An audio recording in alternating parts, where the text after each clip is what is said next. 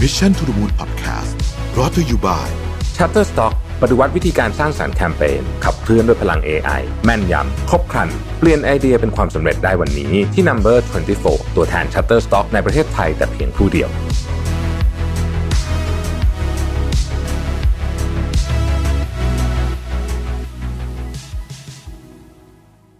สวัสดีครับนดีต้อนรับเข้าสู่ Mission to the Moon Podcast นะครับ คุณอยู่กับประวิทยานุสาหะครับ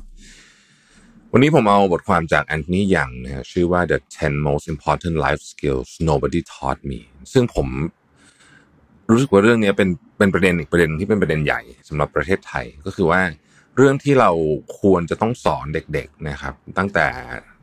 อยู่ในโรงมัธยมแม้แต่กระทั่งมหาวิทยาลัยเนี่ยเราไม่ค่อยได้สอนนะฮะแล้วบทความนี้ก็ก็ก็ก็พูดถึงเรื่องทำนองนี้ แต่ว่าอันนี้เนี่ยอาจจะรวมถึงผู้ใหญ่ด้วยนะครับ มีอะไรบ้างนะฮะเรามาดูกัน นที่หนึ่งนะฮะคือความสามารถในการมีความสุข หรือว่า how to be happy นะครับ ซึ่งถามว่าต้องสอนไหมเรื่องนี้นะคำตอบคือต้องสอนนะ เพราะว่า how to be happy เนี่ยไม่ใช่ว่าอยู่ดีๆทุกคนจะมีความสามารถในการทำให้ตัวเองแฮปปี้ได้ แต่ถ้าเกิดคุณได้รับการไกด์นิดนึงนะอ่านะฮะคุณจะมีความสุขมากขึ้นนะครับ ง่ายขึ้นนะเพราะว่าความสุขเนี่ยมันเป็น choice แต่คุณต้องได้รับการไกด์พอสมควร ผมยกตัวอย่างนะครับว่า สมมุติว่าใครก็ตามที่ไปอ่าอย่างไปปฏิบัติธรรมบ่อยๆเนี่ยนะครับ เนี่ยคือไกด์ชนิดหนึ่งนะถึงเรื่องของการมีความสุขอะไม่ต้องพูดถึงการหลุดพ้นออะไรอย่างนี้หรอกนะ เอาแค่เบสิกเนี่ยถ้ามีการสอนมากขึ้นนะครับ มันจะเป็นเครื่องมือแน่นอนมันไม่สามารถที่จะทำให้คุณมีความสุขได้ตลอดเวลา เราไม่ได้ถูกออกแบบมาแบบนั้น แต่ว่ามันก็ช่วยได้เยอะเลยแหละ อันที่สองครับเขาบอกว่า how to be fearless how to be fearless เนี่ยคือ ไม่ไม่ได้แปลว่าไม่มีความกลัวนะ แต่แปลว่าคุณสามารถที่จะจัดการกับความกลัวคุณได้นะครับ แล้วก็รู้ว่าการบริหารจัดการความกลัวโดยเฉพาะความกลัวที่เกี่ยวข้องกับความผิดพลาดความอะไรแบบเนี้ยว่าขนาดไหนนะฮะมันถึงต้องระวังขนาดไหน แบบเนี้ยแปลว่าเขาใช้คำว่า take a leap of faith ได้ ถ้าพูดจริง ๆ แล้วสังคมตะวันตกโดยเฉพาะอเมริกัน ทำเรื่องนี้ได้อาจจะดีนะผมว่าผมรู้สึกว่าเขาค่อนข้างจะสอนเด็กของเขาให้ fearless ได้เยอะทีแต่ว่ามันก็จะมีความอย่างในอเมริกาปัญหาก็จะซับซ้อนหลายเรื่องเช่นสมมติเป็นสมมติเกิดมาเป็นเด็กผู้หญิงอย่างเงี้ยก็อาจจะก้าวก้าวข้ามความกลัวบางอย่างได้ยากมากยากกว่าเด็กผู้ชายด้วยด้วยเรื่องวิธีการคิดของสังคมอะไรแบบเนี้ยพวกเนี้ยมันต้องถูกสอนนะเพราะว่ามันเป็นเรื่องที่ที่ถ้าไม่สอนเนี่ยนะครับอ ถามว่าคุณจะรู้เองไหมรู้แหละ แต่มันใช้เวลานาน แล้วไอ้ของพวกนี้เนี่ย ยิ่งรู้เร็วยิ่งได้เปรียบ อันที่สามนะฮะอืม how to see my own programming เขาบอกว่าคนเราเนี่ยนะฮะมักจะเกิดและเติบโตมาเนี่ยในแบบที่คล้ายกับครอบครัวนะในแบบที่คล้ายครอบครัวในมุมใดก็มุมหนึ่งนะครับ นอกเสียจากว่าเขารู้ว่าโปรแกรมที่ใส่ถูกใส่มาในตัวเขานี่คืออะไรนะครับ เราเปลี่ยนมัน ยกตัวอย่างเช่น คือถ้าเกิดว่าสมมุติว่าเรามีคุณพ่อคุณแม่ที่ขี้กลัวขี้ตกใจนะฮะเราก็จะเป็นคนแบบนั้นอะเพราะว่าเราเราเราจะซึมซับมา จนกระทั่งเรารู้ว่า เอ้ย นี่มันคือโปรแกรมที่เราถูกใส่มา เราอาจจะไม่ชอบมันอาจจะดีหรือหรือไม่ดีก็ได้ แต่ถ้าเราไม่รู้เราไม่มีทางเปลี่ยนได้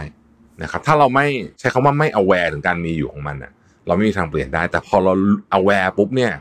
เราจะสามารถเปลี่ยนได้และหลายอย่างเนี่ย มันควรเปลี่ยน เพราะ ไม่ใช่ว่าสิ่งที่คุณพ่อคุณแม่เป็นมาไม่ดีนะครับ แต่ยุคสมัยมันเปลี่ยนนะมันยุคสมัยเปลี่ยนเนี่ยแล้วเราใช้ความเชื่อเดิมๆหรือว่าบางที value ชุดเดิมเนี่ย มันไม่ work นะข้อที่สี่ครับ how to learn อันนี้น่าสนใจมากนะครับ ในโรงเรียนนะฮะเอ่อทำตรงกันข้ามเลย คือคำว่า how to learn เนี่ย มันหมายถึงว่าทำยังไงให้เด็กๆรักการเรียน แต่สิ่งที่โรงเรียนทำเนี่ยตรงข้ามโดยเฉพาะโรงเรียนสมัยก่อนนะฮะโรงเรียนเดี๋ยวเดี๋ยวนี้ดีขึ้นเดี๋ยวนี้ดีขึ้นนะครับ how to learn เนี่ยคือคุณต้องรู้ว่าตัวคุณเนี่ยเรียนทักษะความรู้ใหม่ ๆ แบบไหนนะครับแบบไหนเพราะแต่ละคนนี่ไม่เหมือนกันเลย บางคนเรียนด้วยการพูดก็มีนะฮะบางคนเรียนด้วยการอ่านบางคนเรียนด้วยการเขียนนะครับ บางคนเรียนด้วยการลงมือทำจริง ๆ เมื่อคุณรู้ว่าคุณเรียนรู้ยังไง วิธีการเรียนรู้ของตัวคุณเป็นยังไงเนี่ยนะฮะโอ้โห มันจะเปิดโอกาสมาหัวลานกับชีวิตคุณอย่างมากเลยนะผมใช้คำว่าเป็น paradigm shift เลยนะคนที่เข้าใจวิธีการเรียนรู้ของตัวเองเนี่ยโอ้โหอันนี้คือเรียกว่า paradigm shift ของจริงเลยนะฮะคือ ถ้าไม่เข้าใจเนี่ยโอ้โห มันจะแบบอะไรอะไรก็ก็ก็เหนื่อยไปหมดนะครับข้อต่อไปคือ how to connect to myself คือทำยังไงเราถึงจะเชื่อมโยงกับตัวเองได้นะครับ มี self awareness นั่นเองนะครับ พวกนี้เนี่ยนะครับเรื่องเรื่อง self awareness เนี่ยมันเป็นเรื่องทางจิตวิทยาหลังๆมาเนี่ยเราเริ่มสอนเรื่องพวกนี้กันเยอะขึ้นนะครับ แต่ในอดีตเนี่ยเราไม่เคยพูดเรื่องนี้เลยนะฮะเราก็เหมือนจะไม่ค่อยสนใจด้วยว่าจำเป็นจะต้องรู้จักตัวเองจริง ๆ เลยนะครับ ข้อต่อไปคือ how to connect to people นะฮะคือคุณจะทำยังไงให้มี EQ สูงเอาว่าเธอเออนะฮะซึ่งเรื่องนี้เราก็ไม่ค่อยได้ถูกสอนเหมือนกันนะครับ เพราะว่าการมี EQ เนี่ยมันไม่ใช่แค่ว่าคุณมีชุดนิสัยบางอย่าง เช่น เป็นคนเรียบร้อย เป็นคนน่ารักจะเรียกว่ามี EQ สูงนะครับ มันคือความสามารถในการอ่านคนอื่น เช่น คุณอ่าน body language เป็นไหมนะครับ คุณรู้ไหมว่าตอนนี้ควรพูดหรือไม่ควรพูดเรื่องนี้ ยังไงในสถานะแบบไหนในวัฒนธรรมแบบนี้นะฮะพูดแบบนี้ได้พูดแบบนี้ไม่ได้ พวกนี้เนี่ยมันเป็นสิ่งที่สอนกันได้นะครับ และเวลารู้ปุ๊บเนี่ย คุณจะเข้าหนึ่งได้ง่ายขึ้นเยอะมากนะครับ อีกข้อหนึ่งผมผมชอบข้อนี้มากเลย how to stop seeking approval เขาบอกมนุษย์เราเนี่ยเกิดมาเพื่อที่อยากจะได้รับการยอมรับจากคนอื่น โดยเฉพาะเริ่มต้นเลยเนี่ยคือครอบครัวก่อนเลยนะฮะเพราะฉะนั้นเนี่ยคนที่เราไป seek approval คนแรกเนี่ยคือพ่อกับแม่นะฮะว่าเราจะเราจะดีใจอะเวลาเขาชมว่าเราทำดีนู่นนี่ต่างๆนะพวกนี้ ซึ่งตอนเด็กๆมันก็โอเคนะฮะแต่พอโตขึ้นมาปุ๊บเนี่ย ใครก็ตามที่ต้อง seek approval ตลอดเวลาก็คือต้องต้องมีคนต้องอยากได้รับการยอมรับตลอดเวลาเนี่ยนะครับ จะเหนื่อยไหมข้อที่หนึ่งจะเหนื่อยมาก ข้อที่สองจะมี self esteem ต่ำข้อที่สามมีโอกาสที่จะทำในสิ่งที่ตัวเองไม่อยากทำไม่ควรทำผิดศีลธรรมเพียงเพราะต้องการให้คนอื่นบอกว่า เธอสวย เธอเก่ง เธอรวยคนนี้อะไรแบบเนี้ยนึกออกไหมฮะแบบมีอำนาจหรืออะไรอย่างเงี้ยการต้องการ approval เนี่ยสิ่งที่เลวร้ายที่สุดของมันเนี่ยนะฮะนอกจากจะทำให้ตัวเรามี self esteem ต่ำนู่นนี่ต่างๆเนี่ยไอสิ่งที่เลวร้ายจริงๆเนี่ยคือมันจะทำให้เราเนี่ยไปทำในสิ่งที่เราไม่ควรทำและเรารู้ด้วยนะว่าเราไม่ควรทำแต่เราสู้กับไอแรงนี้ไม่ไหวข้อต่อไปคือ how to say no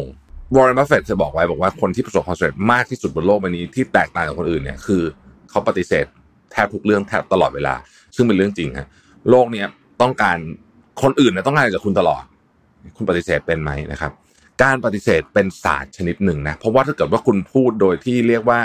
ถ้าใช้ภาษาไทยคือมะนาวไม่มีน้ำเนี่ยนะฮะคือคือก็ได้อะแต่คนจะไม่ชอบคุณครับ ซึ่งก็ไม่ดีมันมีมันเป็นศาสตร์วิธีหนึ่งนะครับ ก็ต้องเรียนเหมือนกันนะครับ how to get in shape ให้คนนี้ผมชอบมาก คือวันนี้เนี่ยความรู้ของเราเกี่ยวกับเรื่องโภชนาการอาหารและการออกกำลังกายเนี่ย มันก้าว ไปไกลมากเลยนะฮะแต่คนที่รู้เรื่องนี้จริง ๆ ที่ศึกษาเรื่องนี้จริง ๆ ต้องต้องทุ่มเทพลังงานมาก เพราะว่ามันมันมันไม่ได้มีใครมาสอน ทั้งนั้นที่จริงๆแล้วเนี่ยมันควรจะเป็นหลักสูตรขั้นพื้นฐานของเด็ก ๆ เลยด้วยซ้ำนะครับ เราอาจจะพูดง่ายๆว่าอ้าวกินอาหารที่มีประโยชน์ และออกกำลังกายแต่คุณรู้ไหมว่าคำว่าอาหารที่มีประโยชน์ เปลี่ยนไปเยอะมากนะครับในอดีตหมอหัวใจจะบอกว่าอย่ากินไข่เยอะคอเลสเตอรอลน่ากลัวอะไรแบบนี้เป็นต้น จนหลังๆเรามารู้ว่าเฮ้ย ไอ้คำว่า low fat diet หรือว่าหรือการกินไข่เนี่ยจริงๆมันไม่เป็นไรนะ low fat diet เนี่ยอันตรายนะครับ low fat diet ก็เป็นอันตรายเพราะว่า low fat diet บางครั้งเนี่ยมันกลายเป็น high sugar diet อะไรแบบเนี้ยของที่เคยเราคิดว่าเป็นของดีนะครับ พวกซีเรียลอะไรต่างๆ หลังๆพบว่าเฮ้ยมันไม่ดีอะมันไม่เหมาะด้วยเพราะว่าหรือแม้แต่ครั้ง oatmeal นะเพราะว่าหนึ่งมันไม่ใช่อาหารที่ออกแบบมาสำหรับมนุษย์ใช้คนเดียวกันสองคือมันมีน้ำตาลสูง ส่วนคนไปดูอะซีเรียลอะ ที่กินเป็นอาหารเช้าที่รู้สึกว่าเอ้ยดูหน้าตามันก็ดูดีต่อสุขภาพดีมีรูปผลไม้ผลไม้ผักอะไรไอ้ไอ้ไอ้ grain อะไรอยู่ข้างหน้า แต่คุณพลิกไปดูน้ำตาลคุณจะช็อกนะฮะหรือแม้แต่กระทั่งอะผมยกตัวอย่าง เดี๋ยวนี้เดินเข้าไปในร้านสะดวกซื้อคุณจะเห็นนม high protein นะฮะก่อนจะหยิบนม high protein มานะครับโปรตีนเป็นสิ่งที่ดีต้องกินนะก่อนจะหยิบนม high protein มาเนี่ยช่วยกรุณาพลิกดูนิดนึงว่าน้ำตาลเนี่ยเยอะหรือเปล่า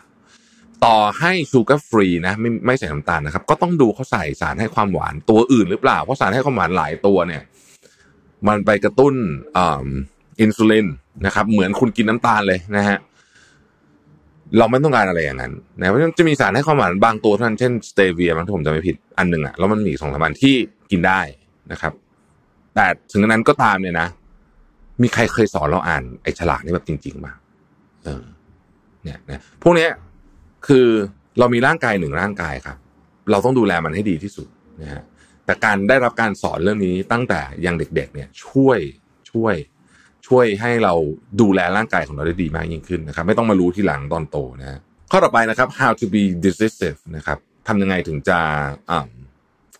ตัดสินใจได้ เรียกว่าได้อย่างมีคุณภาพแล้วกันนะครับ เวลาตัดสินใจได้อย่างมีคุณภาพเนี่ย สิ่งหนึ่งที่เราต้องเข้าใจคือเรามีตาช่าง สิ่งของสิ่งที่เรียกว่า opportunity cost ป่ะนะฮะคือเวลาทำเรื่องหนึ่งอะ เราจะไม่ได้ทำอีกเรื่องหนึ่งครับ เรามีตาช่างอันนี้ไหม